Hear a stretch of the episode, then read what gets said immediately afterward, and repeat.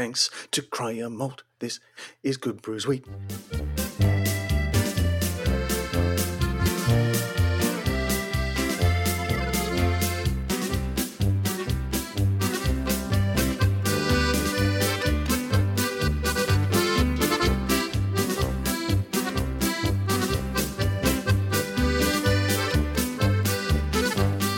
Thanks to Cryer Malt, local beer for local people who like to drink local beer. This is Good Brews Week. I am your host, Pete Mitchell. That was a new intro. You are listening to Good Brews Week, and that giggling Do not change it. Do not change channel. is Matt Kirkegaard. G'day, Matt. G'day, Pete. How are you? Mate, new year, episode 202. Let's bring in a bit of funky bass. No, well, please as- explain. as- okay, well, a couple of things. Um, we, we normally record this over Skype um, and uh, with, with a nice recording package um, that uh, interfaces with Skype.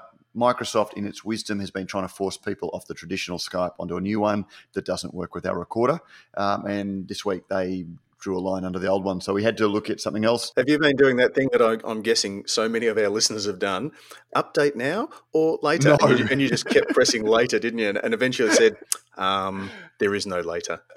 Later is now. You can't put this on future, Matthew. This is for today. Um, yeah, so we're, we're doing Zencastr, which is a new um, one of our listeners. I'm trying to think of our listener um, who recommended he just, it to he us. just needs to be thanked. Um, He does, we listener. Did, we did. Um, we did give it a run. Uh, I was unable. I was unavailable. But you did a, a, a Zencastr recording with Zoe Ottaway from Total. That's right. So we'll see how, because I think I had a bit of um, chipmunk punk squirrel voice uh, because of the way that it worked. But hopefully we've resolved that issue this time. So if, if I do sound like a, uh, a chipmunk on speed, um, maybe we won't do this again. But anyway, You're, you're listening uh, to Good Brews Week with Alvin, Simon, and Theodore.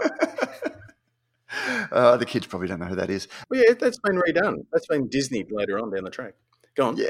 So does Zencastr also not support Beer Barrel Polka by Six Fat Dutchman? No, no, it, it it does. We, we can do that, but as, as we highlighted last year, we you know Spotify. Everyone's listening to podcasts these days. Want to maximize our reach and put it onto Spotify, and you can't. We don't have you know 202 episodes in. We've been potentially infringing copyright for that time, as we learned late last year. Um, so we we- we're in the process of getting our very own. We're going to stop uh, having guests polka. like James Omond on, who you know points out our foibles. Yeah, you know you've broken the laws. All right, well you're Well, not a he- guest anymore. He's actually recommended somebody who can help us uh, get a bit of polka, uh, our own polka, the Brewers News polka. But in the meantime, uh, Zencastr has that nice little bit of uh, bass, but it's also got a whole lot of things like. So we, we promise not to overuse the sound effects, but we can do. it. I was going to say. Matt, because you have it doesn't mean you have to. So uh, yeah, but so this episode might even be available on um, Spotify. So, but th- Oh, well, that's welcome to all our listeners on Spotify. We have 201 other episodes that you can't listen to, but they were really, really good. If you thought this was good, mind blown. Anyway, okay, Prof, uh, we, we've got a bit to talk about, so let's uh, keep it tight for our New Year's resolution. Is uh, keep it tight. My New Year's resolution is to stick all New Year's resolutions up the arse of people who make New Year's resolutions. Yeah, I know. But okay, but let, let, w- w- there's going to be enough uh, curmudgeon old men in this episode as it is, so let's not start. Making news this week, Matt, we have. Um, we're going to take a bus trip to WA and look at how an ailing, see, in my head I spelt that A L E, um, And somebody what said on Facebook that that would have been a better, but we're a serious news organisation. right. We don't go. A bus tour in Western Australia is reviving the tourism industry for breweries. Um, that was my James Dibble, I think. Uh, and what else we got to look at, Matt? We're looking at um, Moondog, who have um, been forced to make a second recall of a product. We'll have a look at. Um, Well, is it their second or their first? oh, sorry, it's the second, isn't it? Sorry, yeah, quite right. Um, The second recent one. yeah, second recent Yep. uh, recall by a, a, a small brewer. And we'll look at um, not so much you know, causes and that sort of thing, but I guess more effect. And um, I'm sure in some follow up stories, we'll be chatting with the guys. And then we'll also look at um, in our around the grounds. So that was an opportunity, Matt. And in our around But the well, you can do that. You've got control over it as well. Oh, have I? Oh, I can't see anything Yeah. here. All right. Oh, can't you? No, oh, we'll work that out later. In our Around the Ground segment, we'll be uh, having a look at brewery bathrooms and ask the burning question Is craft beer burning out? But first of all, um, CB. Are you on speed dial with um, with them? please, Matt, please. Can you just cut us some slack? I will admit that I thought that it was April first when I got a media release that was that was headed. The, the address bar said, "CUB, we we're sorry, um, we were wrong. We're sorry." And I thought, God, is have I gone into the Wayback Machine because it, it happens a lot? But yes, no. So CUB um, late last year. Uh, trying to stay relevant with Carlton Draft. Um, they, and actually, they were saying that they didn't want to overcomplicate things. And apparently, a screw cap is in their in the marketers' terms overcomplicating things. So they decided to go for a ring pull. Was it um, was it Carlton Premium Dry or was it Carlton Draft? the picture I saw was um, was Carlton, Carlton Dry Premium Dry. Carlton, yeah, yeah Carlton Dry. Carlton Dry, yeah and they went from twist tops to ring pull cans. Um, and apparently, no, no ring pull cans. They, so they've gone the same. uh, ring, ring, sorry, ring pull. gone the um, old, yeah, the bottle, old style ring pull, like ginger beer, and yeah, yeah, yeah. Now, of course, it was a marketing. It was a marketing stunt where you know it was the beer equivalent of a fixie. You know, fixie bike. You know, because bikes have gears for a reason, but there was a bit of a trend. Is it still a trend? I don't know. But you know, suddenly bikes, you know, know retro. I, mean, I, think ironically, vintage bikes are no longer a trend. Well, yeah, but we, we don't use hipsters because we don't like to label. But there was a certain market for people who wanted to go back to bikes that didn't have gears, and then modern bike makers started making bikes without gears, even though gears were invented for a reason. Um, and it appealed to a certain mindset, and I think that's what uh, CB was trying to do. Um, but look, if, if you want a bit of fun, go and have a look at the CUB um, Facebook page or the Carlton Dry Facebook page because it's filled with photos of people with photos of their cut fingers or, you know, videos of how much trouble they were having with the ring pull. CUB actually put out a video. This is how you use a ring pull. So, you know, how to open your beer. Yeah that open. You know, kids kids can still do it with ginger beer. In um, series apparently, one, episode one, we'll look at basic safety precautions. Make sure the area around you is clear before you attempt to open your. Oh. Have you seen recently? There was a um, a couple of millennials were given a, a rotary telephone and a and a, a nine digit um, telephone number and had to ring or an eight digit telephone up and had to dial it, and they had five minutes to do it and couldn't do it. Yeah, but I mean, look, is, I mean, it like that? Have we forgotten how to? God damn it! Our soldiers in Vietnam used to have to. There was no ring pull. There was no twist. Oh, and see, now you're just sounding like an old man because Hey, Prof, I've seen you try and work out new technology. Graham Kennedy and... in the Odd Angry Shot. Go on. it's a documentary, folks. You should you should all should watch it. I know, but I've seen you trying to grapple with modern technology, and you know, people under thirty would just be laughing at your attempts in the same way. So you know what you know. Um, you know, there, there are things that are of your vintage. This is my username. Apparently, if you if you shout into your laptop, that doesn't work no, no. And I'm often on the other end of the uh, laptop when you're shouting at it. But oh, I've got caps lock on. Go on. anyway, so yeah, so CUB in trying to sort of um, put out something cool, it is, and, and it's quite hilarious. And I don't know whether it's. Uh, I don't want to say that it's Carlton Dry drinkers because I, you know I'm sure it's a fairly wide thing, but it ended up becoming you know something that was a bit of a safety issue.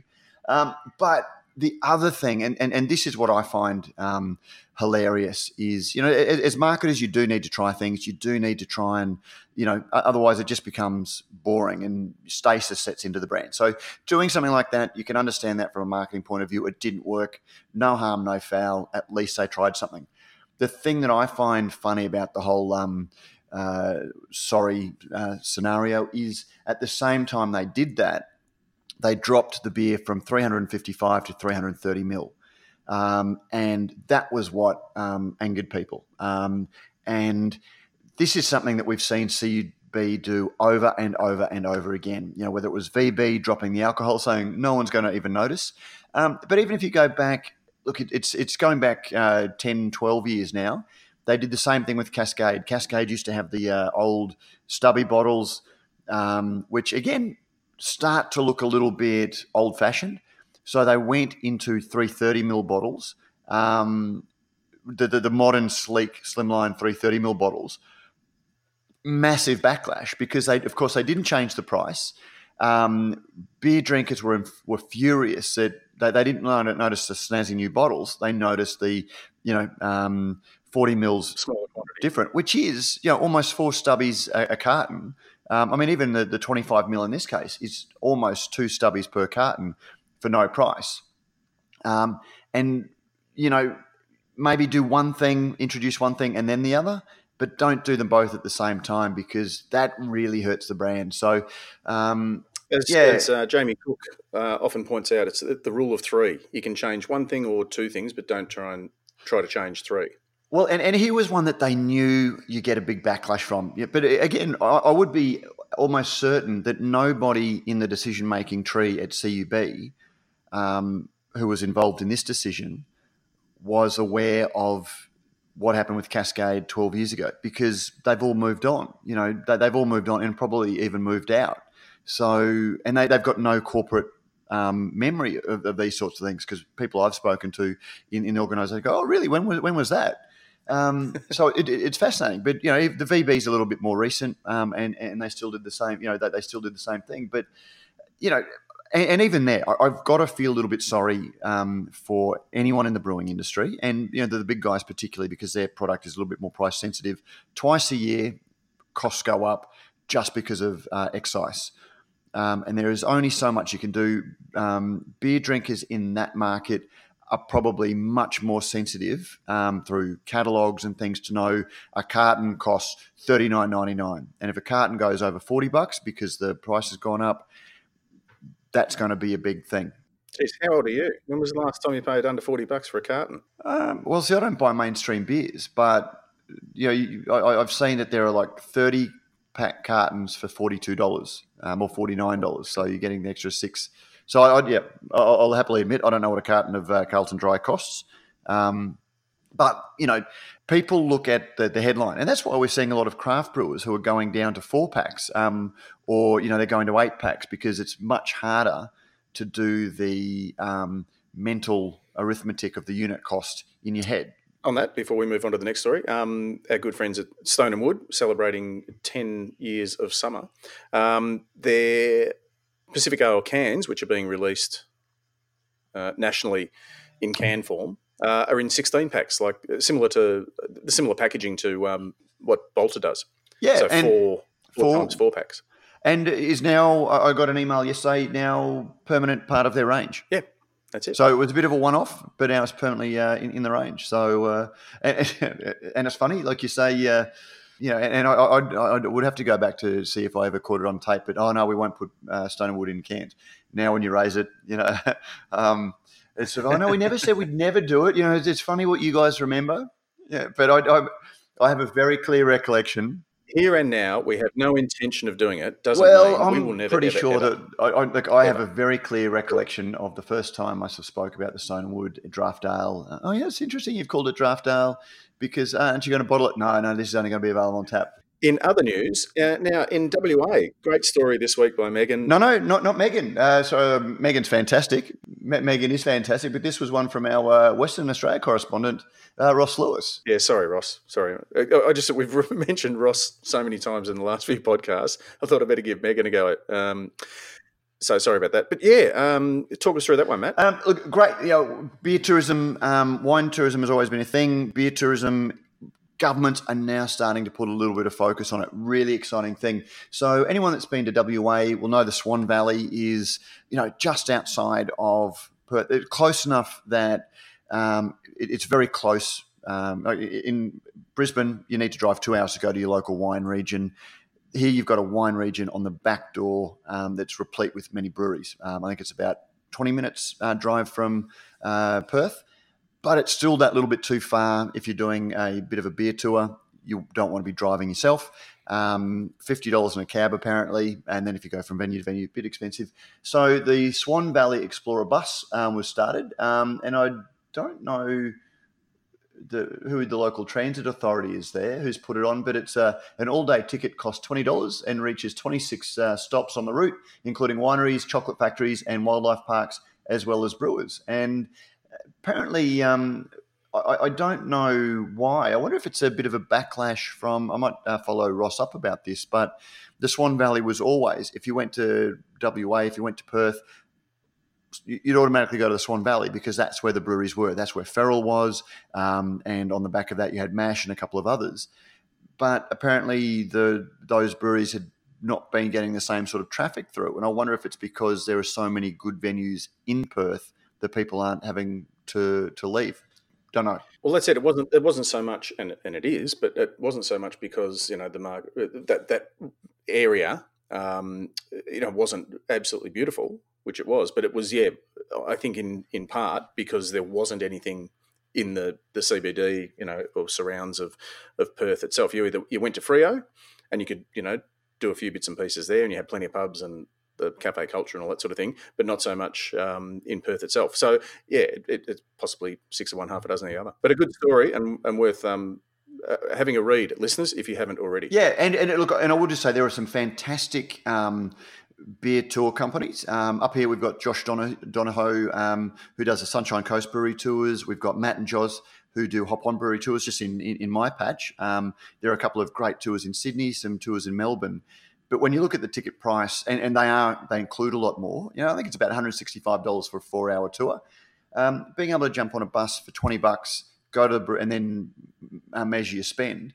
Um, hopefully will drive a lot of traffic and and you can also get more people because the buses are operating continuously than you know maybe the 10 or 12 you can get on one of those great little boutique um, things so in terms of getting volumes of people to mash feral Duckstein Elmar's ironbark and homestead um, yeah, but exciting to see governments are starting to put that sort of um, support behind craft breweries, and uh, long may it continue. Oh, Matt, even just to have uh, you know beer or breweries spoken of in the or written down in the same sentence as you know winery tours, wine region, um, you know food and wine show, all that kind of thing. It's a, mm. a, a small step, but a, but a positive one. Yep, absolutely. Speaking of positive steps, uh, Moondog, uh, to their credit, got on the front foot, and as soon as they realised there was an issue with their son of a plum 330ml bottles, uh, issued a recall.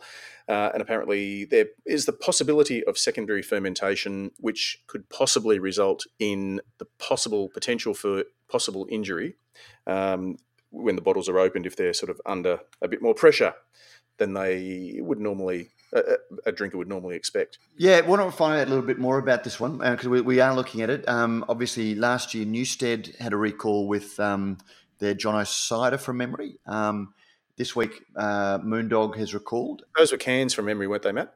The, they the were cans, ones? yep, but both are secondary yep. fermentation issues. Um, and one of the things I, I, do need to correct back then, because I think when we talked about Newsteads, I'd said that, you know, their communication process was just bang on um, and you know, I'd assume that they'd had professional help. And I got a little uh, message subsequently from uh, Mark, um, the Mark Hauser head brewer, so saying no, they'd sort of done it themselves. They just have got the team together, had an awesome team, and they worked through what they needed to do. Um, it was interesting. Moondog, like we didn't get a media release about this one, um, and it came through my news feed where a journo uh, elsewhere had seen for something had seen it come up in her Facebook feed so Moondog posted to Facebook, um, and I'm not sure what other communication they did. So um, we're actually doing a story on, uh, or Megan's working on a story on what the process is because the ACCC has very clear rules for um, how you go about doing a, a recall, um, and that's there's a, there's a ticker box form kind of thing, isn't there, for um, if then this then this. Have you, you need this? to notify them within two days. Yeah there's, there's a whole lot of things um, that need to be done. But then there's also best practice on top of that. So we're going to do a little bit of a story looking at that just to give brewers because it is a like it, it's not something anyone ever wants to happen. But as we have more breweries um, and they're sending their beer further and further um, and it's a it, it's a it's a natural product, um, there is potential for these things to happen, um, and we need to be aware of it. Um, and the other thing that I guess it, it, it raises is we, have talked a little bit over the last couple of years, Prof, about um, you know like the whole brut IPA thing, where you know my point was, well, once upon a time using enzymes was a bad thing, and that doesn't seem to be an issue. And I don't want to sort of go back into that because that's now what 20, mentioned 24. Um, 25, but who's counting? but see, see, funnily enough, because well, when I was speaking to um, Scott from Wolf of the Willows about that, you know, he says, oh, "I don't see a problem with uh, um, enzymes. It's not as if we're pasteurizing or anything like that." And it was just an interesting comment that he'd made that you know pasteurizing was different to using enzymes in terms of the industrialisation thing. And yet we are starting to see some breweries, for a, a number of reasons, um, pasteurize. Uh, Brick Lane has a very flash um, facility to do that. Yeah. And Stone and Wood um, pasteurizing, uh, flash pasteurizing some of their beers. Um, and when you do start to see um, some, and I think we even talked about this with um, cider uh, when when John O'Cider was recalled that you know maybe we are going to have to start see um, you know breweries that are looking for a certain distribution, and it depends on the cause of the secondary fermentation, those sorts of things. But you know, as as a craft industry, there's a maturity around some of these processes that we, we do need to look at because a, um, a recall is a fairly substantial cost. Um, you know, can really punch a hole in you know some fairly thin margins. Yeah, exactly. Um, so uh, watch this space story to come, and hopefully, yeah, we can catch up with the guys from Moondog um, and get. Uh, I guess a little bit of background to, to fill in the gaps there of, of um, how they found out about it. Um, you know, was it in-house testing? Was it uh, you know response from trade? Was it uh, from a a specific drinker or drinkers or whatever it might have been. It's a bit of an issue for retailers, and you know, like these are the two that have because they've been recalls. But exploding cans has been a big issue um, for retailers, so it's something that we're sort of looking at now in terms of quality control because you know not only is it bad for brand and you know retailers get upset, but it is dangerous. Um, you know, um, and it, when, when, we were looking at covering the story, um, trying to strike the right tone in in words can be a little bit hard. But you know, the last ten years of where we've talked about you know craft, you know, it's about the passion, it's about the enthusiasm. And you know, you and I have been saying for years, you know, the craft beer business is actually the emphasis on business, not on craft. As it matures and as you know, sort of becomes more mainstream, the emphasis has got to be on business. Yeah, yeah, you can't just open the doors to your to your shed where your passion for brewing is turned into a commercial venture uh, and, and, you know a bit of laugh for your mates and, and some cheap beer and that sort of thing. It's we're not talking yeah, about homebrew. Yeah, you can't emphasise that enough. Yeah, exactly. And, uh, and and so that's something that we we're going to sort of uh, you know focus on a little bit and sort of look at some of the uh, the elements of that because you know you, you, don't wish it on anybody and it's not you know bad practice um, in most cases from, from brewers but these things happen, and uh, you know it, it, can have very serious uh, repercussions um, when, when, it does. Exactly.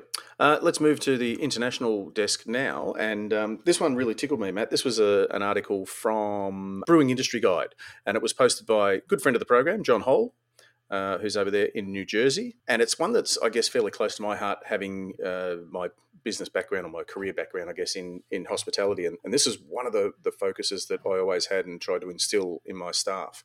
Um, and, he, and he starts with the, the, classic old line There's an old adage that we never really own beer, we're just renting it.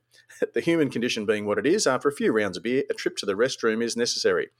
What's interesting is that despite being such a necessary part of the brewery experience, the actual restrooms at breweries are an afterthought, a homogenized experience of white tile and plastic laminate countertops that is a stark contrast to the increasingly thoughtful decor of a taproom.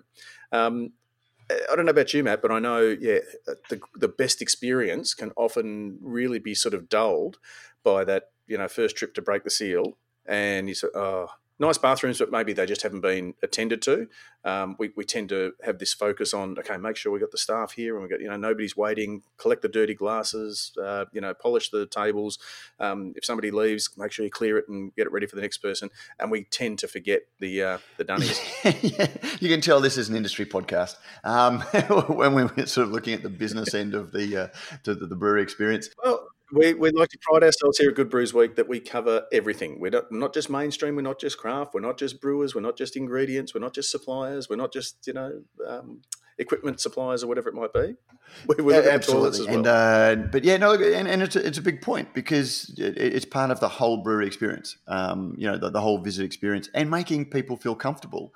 And, you know, I, I mean, I, I, don't know, Prof. It's, it, it's one of those things that, um, as a bloke, it's a little bit easier, I guess, because you know, um, we, we stand up. So you know, it, it, it's a little bit faster, all those sorts of things. But you still notice, like if there's like if, if there's a, a bathroom at a at a brewery that reminds you of the sort of very badly maintained amenities at your local uh, campground. Um, it doesn't. It sort of it, it's something yeah. that sort of tends to to resonate a little bit. Um, and uh, but particularly as we talk about inclusiveness in the um, brewing industry um, and, and making more people feel welcome. Um, having you know sort of amenities that are the same as your hospitality offer, or you know that are part of the hospitality offer, is very very important. So uh, yeah, no, I, I, thought so. We'll link to this in the show notes, um, and I think it's certainly something that our industry guests um, uh, our industry listeners um,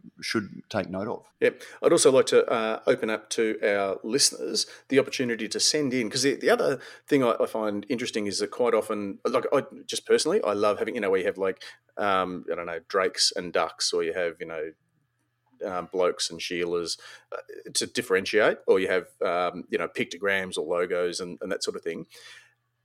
Uh, so if you've seen particularly funny um, you know markers for delineating um, the male and, and, female toilets in uh, in breweries or pubs, um, flick them into us, and perhaps we can organise a, a, nice prize for uh, whoever has the most, the one that tickles our fancy the most. Yes. Okay.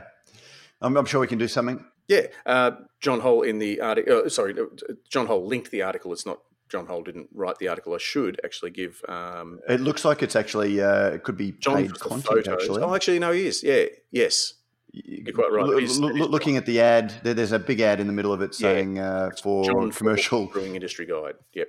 Full brewery uh, fitters. We'll, so, we'll yeah. link to it in the notes. But he does mention the, um, the harpoon um, harpoon brewing in um, have got a beautiful new place down in the, the seaport in Boston, um, and um, my uh, business partner Elle and myself were lucky enough to go down there and have a quite a, a, few very very nice foaming pints.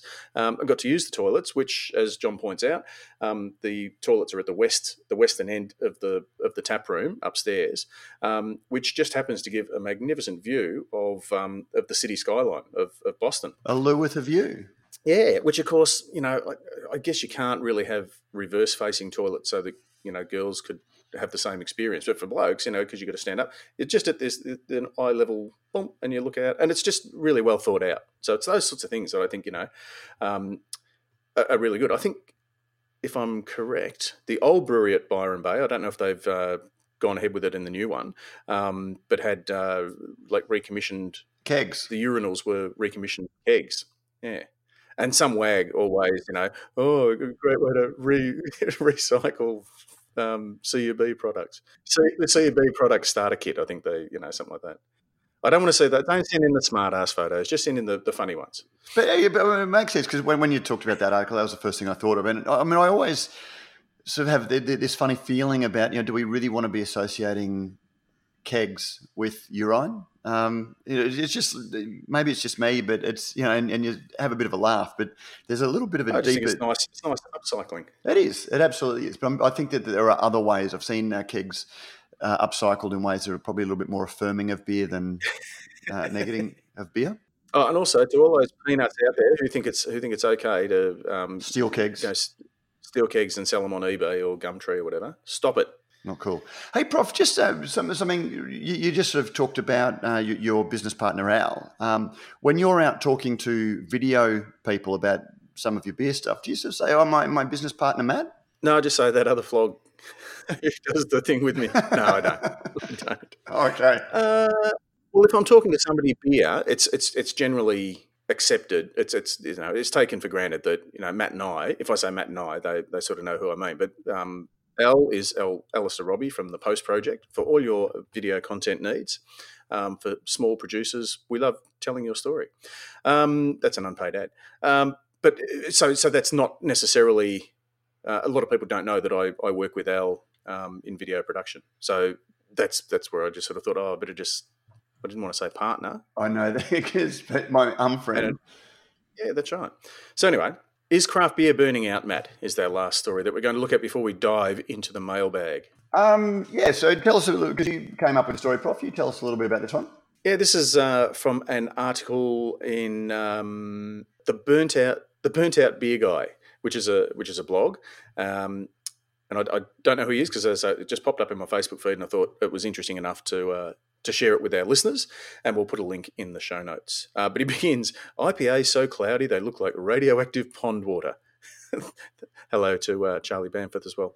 Double mocha waka chocker vanilla fudgy wudgy pastry stouts, DDH fruit smoothies, uh, brackets, that's double dry hopped for the uninitiated, close brackets, and salty gozers that taste like gym instructor sweat. Is craft beer trying so hard these days it's in danger of burning itself out? And it was interesting because the next thing goes straight into um, Jarnit-Bjergsø, who is the owner of uh, Evil Twin and one of the world's most prolific craft beer creators. Now, he got a little misty eyed on Facebook recently. He wrote, Man, I miss the good old days where you didn't have to put out five new beers every week to make the customers happy. Maybe it's a sign we should all get off the hamster wheel for a moment and think about where craft beer is heading. Now, that, that was an interesting one for me because over here, particularly, the pointy end of the pointy end is sort of you know one percent of the three percent. But but it seems to be that you know it's it's that old thing of you know the squeaky wheel gets the oil. I guess it's um, you don't hear people so much uh, on social media. Um, extolling the virtues of you know this beautiful uh, session you know 3.5% session ale that I've just discovered or you know oh I'm just having a, a nice flagship beer from a but I guess by definition it's, it's, I mean there's so much we, we could almost do a whole um, podcast. Unfortunately we've still got a couple of minutes uh, left before we hit our mark. Um, but seven seven minutes. the the, the, the, first thing I'll say, and this is probably something I'd love to discuss with uh, uh, Luke um, from Ale of a Time, is always our sort of, uh, you know, we often agree. He's the canary in the coal mine, isn't he? For, oh, for any use of millennial or hipster sort of, you know, but um, but, but as he points out, like he's in his thirties now, so compared to us, um, but no, but you know, it's interesting because we, we we often end up sort of agreeing in a roundabout way, but we come at things from from different points of view. Whenever we've sort of had him on the um, and we had a um, bit of a back and forth on Twitter recently uh, in the last week about um, this flagship February, um, and you know, which he saw because it, it, there was a bit of a dig in one of the articles talking about you know the tossing off at this you know enthusiasm for an ever changing array, you know, smorgasbord of new beers. Um, and there's absolutely nothing wrong with that. And that's one of the things that creates excitement in the industry. It's one of the things that is bringing people to beer. It's what created the, you know, the um, what we call now called the independent beer. Yeah, and and, or, you know, and and hype is fantastic because it does create that excitement. I think the problem is is when the focus is on the, the, the hype is seen as something more than just being hype. That it's not just you know, flim flam and excitement, and people sort of think, and and and you've also got a bunch of media um, that are have got their own ends of trying to get traffic, and so they're um, hyping some of these things even more because they want to drive people to their website because they market their website based on you know they get paid for advertising that's based on CPM cost you know um, views per million or you know, per thousand, um, and so they they then add to the hype, and so it becomes this you know spiral um, where they're giving validity to things that you know like belly button fluff and you know uh, you know whale vomit, which are just a bit of a gimmick you know, as a one-off gimmick to try and stand out, but it's not the coming wave. What's this guy's um, blog called? Profits. Um, he's the burnout beer guy. And then there's another very successful, very funny, very well written um, blog or Twitter handle. I think it's I hate craft beer or don't drink craft beer or something. Um, and then there's uh, um, the lager guy, the guy on Twitter, um, not lager lout, but oh, okay, I'll, I'll, dig it out and put it in the show notes. Um, uh, but a very, very funny, insightful guy who just loves his lagers. Um, and you realize the state of the market um, when you start seeing all of these people that are rebelling against the hype. Um, but you just need to remember that the hype is there for a reason. You know, don't take the hype too seriously. Don't take all of these seriously. And and I I think that the number of brewers who aren't establishing a core range, um, even in their own small way, and are just focusing on hype-driven beers, can't be making a lot of money. Um, and they, you know, potentially won't. If, if you don't have like a big tap room experience, if you don't have a core range, um, you know, however um, limited, if you are just basing your business on the next thing, um, I just sort of wonder how much longer um, you've got you've got a viable business. Yeah, yep. Uh, and, and just quickly, uh, Darren is the burnt out beer guy, uh, self described as one of Europe's leading social media beer influencers. okay. Yeah, Matt. When you go into when you go into one of the tap rooms or pubs or breweries or whatever that, that do have multiple taps, do you walk in, look up at the board, and kind of go, okay, I feel like A, or do you look up at and hope for something new and different that you haven't tried? Mate, to be honest, it depends. No, no, because it really depends on my reason for being there. If I'm catching up with a friend, like yesterday, I caught up with a, a good friend of mine um, at um, Brewski, which is one of the sort of you know best beer bars. Got a great new bottle shop um, in in Brisbane. Hello to Matt Emerson and his crew. Yep. Um, and I love everything that they do. And they've always got an eclectic range. You know, it's always cutting edge. They'd obviously just had a uh, um, tap, tap takeover because there was a lot of um, beers from the one brewery, some sort of cutting edge stuff. Um, but it can be a little bit hard when you actually want to sort of sit there and have you know two or three beers over a conversation with a friend. Um, you know, and you just sort of you, you, don't want to be constantly stopping and sort of you know navel gazing. go, oh, what's that flavour? Oh, what's that? Is that you know? How many IBUs? Yeah, sometimes you, you just want to. It's for drinking, not for thinking. Yeah, and so you know, and, and the other thing is that with so many new breweries opening, I'll invariably go in and you know try their lighter um, beers. Um, you know, they're, they're four and a half percent golden ale or blonde ale or you know um, summer ale um, or, or, their lager. Um, because to me, that like that's a really good litmus test for yeah, these guys are actually nailing it. If they can pull that off, um, and then then you uh, you know, sort of step up into some of their bigger beers to sort of see um, how they're going. But um, yeah, I mean, so uh, there, there's no hard and fast rule, Prof. Um, but when you do what we do, everyone wants to catch up over a beer, um, and there's only so many nights, you know, evenings you want to have having two or three eight percent double IPAs, or you know, um, you know, sort of big barrel aged wheat wine. Yeah, Exactly. Very, very quickly. Well, I've got to sort of thank, actually, a couple of thank yous to Cryer Malt that has come back on as our sponsor for 2019. Um, good to have you back. But also to our good friends at uh, Rallings, uh, label specialists. Um, I know that a lot of the brewers who listen to the show when they're, you know, commuting to work or mashing in or you know doing their uh, healthy beer drinking exercise regime um, have been listening and hearing us talk about the solutions that Rallings provides um, and being very flexible in their sleeved cans. Um, and you know the way that they're sort of freeing up working capital by you know you only print what you need um, and you can sort of change your design. You're not committing to uh, you know a uh, big print run of cans. And uh, they're great people to work with. Um, so uh, so Rallings but without making it too much of a an extended ad if, if I can sort of go to um, the mailbag very, very quickly, uh, Brad Lowe, um, who is one of the directors of uh, Rallings uh, Label Specialists, just shot a, us an email, quite and didn't clue at first to who it was from. I just thought I'd flick you a quick email to let you know how much I'm enjoying the back catalogue of Radio Brews news and Beer as a Conversation. As I spend a fair bit of time in the car, the first thing I look uh, for the next podcast as I'm working my way back through the shows in between the new releases as they come out.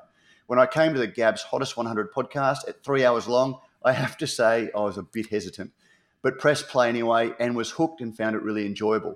Uh, I've never taken a lot of notice of the Hottest 100 in the past, but now I look forward to listening to this year's countdown. And I've also put my votes in for that one. Once again, something I haven't done in the past. Um, and he's really working his way back. So um, that's Brad Lowe, director of Rallings Label Specialist. So um, I don't think he meant to, that to be an ad, but uh, yeah, re- one of the reasons why they wanted to sponsor the show was because they enjoy it so much. And I will tease our Hottest 100 27th of January, we will be doing our three hour countdown. We're going back to Balter. Um, now, for those who thought that we went to Balter last year because we knew the results, today, when we're recording this, is the day that the voting closes. So it's too late. But we're going to, we're going to thanks to our good friends at Cryer Malt, who are going to sponsor us with Yakima Chief Hops, um, are going to be sponsoring the Hottest 100 countdown. Um, look out uh, on the on the website or on our Facebook page or on MixLR. Uh, Mix, it's MIXLR is the platform that we use um, for the hottest 100 countdown. We can phone. We might even free up the lines so we can get some calls in from listeners, as well as there is a chat room so you can um, that we monitor and we can throw your questions at the um, guests just, that we're speaking to. I'm just tickled about the thought of um, so let's say we've got we've got the average punter drinking beer, and we're going to put them to air live. what could possibly go wrong? Well, it's not air. It's oh, and also there's a controversial, hype-driven popularity poll. well, we'll talk about it. That's that's how we roll. But uh, yeah, so thank you to Brad, and uh, do keep an eye out for our hottest 100 countdown this year because it is amazing. Um, like it is a lot of fun. It's the first time we're going to have you in the studio, Prof. So you're coming up. Yeah, I'll actually be joining you guys. Looking forward to it. One more letter in the mailbag before we go. One other important one. Yes. So this is from Craig Parcell, who's Hemingway's chairman and co-founder. Now, it wasn't Craig who was on the podcast that I did when I was up in Cairns, but he uh, again, um, I really enjoyed our industry listeners, um, people who listen to us, and shout out to everybody who's uh, who does listen to us. I really enjoyed your 200th Brews news over the break. I thought I would clarify one topic that you discussed with uh, Jim, um, and that's James Holler's uh, not James Hollers, uh, James Omond, um, re Hemingway's brewery trademarks position, as there are a couple of facts were not quite right. I'm being finicky, but I thought I would make sense to point out the course of events in layman's terms in case there was ever further discussion of the topic. So I think I can't remember exactly what we said, but there was a bit of back and forth um, about uh, the Hemingway's family um, tried to prevent the use of the Hemingway's name. Um, the Hemingway Trust New York sent a cease and desist letter to Hemingway's Brewery Proprietary Limited requesting that we either stop using the Hemingway name or pay an exorbitant license fee, which was their real game. Uh, maybe I should have left that out. Um, maybe I should. Uh, anyway, um, Hemingway's Brewery clarified to Hemingway Trust that Ernest's le- legacy was not referenced at all either online or at the physical site. It was purely a name, but they continued to challenge our trademark application. Hemingway Trust was not using their trademark in either Class 32 beer or Class 43 restaurants, and so Hemingway's Brewery lodged applications for the removal of these trademarks for non use.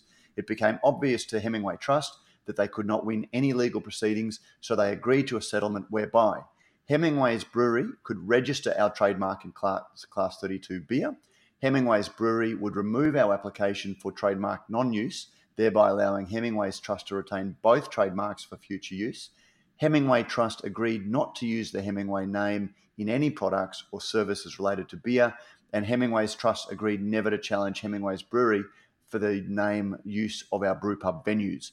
This was a sensible outcome for both parties and avoided the need for expensive litigation that we could not afford as per James's commentary on the podcast. So uh, thank you to, to Craig for clarifying that. Um, and uh, yeah, again, it's, it's one of those. Well, thank you for listening. Thank you, oh, mate, thank you to all of our listeners for listening, but taking the time to uh, to set that out. And I, I, I, think I think we talked about it generally about the issue. I can't. I'll have to go back and listen to exactly what we said. But uh, sorry for if there was any um, inadvertent uh, muddying of the waters. Um, but it was yeah in a general discussion about trademark usage, which is becoming increasingly contested. Um, and it's it's been clarified now. So it has been. Well done. Good work. It's you know the the, the, the process works. Time to go. It is uh, episode 202. Is that the time already? Um, looking forward to. Sorry, that was. Is meant, that our outro? Well, it was meant to be dramatic. Uh, was, did you just lean on something? no, it was meant to be dramatic piano. I was sort of that? thinking that it was because you were talking about episode 202. I thought it was going to be dramatic piano, but that was kind of like moody piano. Yeah, so maybe just from now on, if you want to do any sound effects, just yep. practice them in your own time rather than. yeah, all right. okay.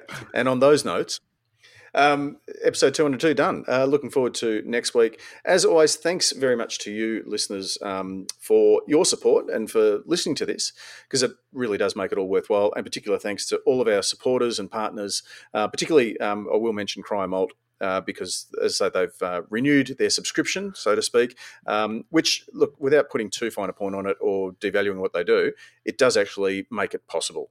So, uh, so thanks very much. Well, mate, to, to, to, be honest, look, we've been punching this out for this is our ninth year, um, uh, eighth year of podcasting, um, and we were pretty shit at it for a long, long time. The, the content was good, we very shit at it, um, but in terms of regularity and things like that, um, Joe, our producer. Uh, just the quality. Yeah. Yep. Um, our producer, Joe, who puts this together, we could not afford uh, someone of that quality without the support of our sponsors um, and also listeners. You, if you like what we do, we've got a couple, and I won't call everybody out by name, but to the people who actually um, have jumped on our uh, PayPal site and agreed to sponsor us, either a one-off or a recurring, you know, a couple of bucks a month. Um, all of that goes into uh, giving us the resources to to do it a little bit better. So if you like what we do, um, I know it's really uncool to sort of pay for a subscription to things these days, but you can jump on a couple of bucks a month. You know, as they'd love to say, a cup of coffee, or you know, maybe drink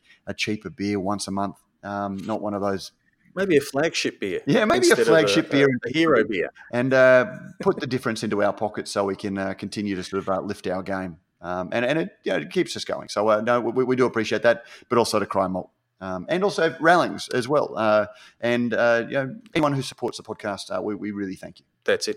Um, so that's the end of episode 202. Thanks very much for listening. I'm Pete Mitchell. The bloke at the other end was Matt Kirkegaard, and we look forward to again seeing you in uh, further episodes. Don't forget, coming up, is it next week, Matt? Is our next one the hottest 100, or is, is that separate? We're going to do something next Friday, and then uh, no, no, we'll, no, we'll well. record next Friday. Yeah, no, because uh, um, Hottest 100 is a special edition. It's one of our, uh, you know, special feature podcasts. So we will still record next Friday on the news of the week, and next week we'll also be back with our um, beer as a conversation. All part of the Radio Brews News Network. Thank you, listeners. Trust me. Thanks very much, guys. We'll speak to you soon.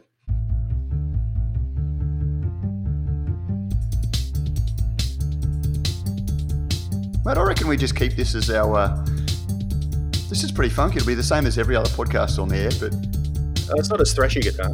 That's not bad. I could get used to it. I've noticed I've started, you know, some of the regular podcasts I'm listening to. You do kind of look forward to the, you know, the the, the, the daggy opening music and go, yeah, you've just plucked that out of, you know, freeware. But you know, well, we, are going to that, that, that's where that's where our sponsorship money goes. It, it's actually going to pay for somebody to come up with a, a bit of beer barrel polka for. And then Spotify, here we come, bitches.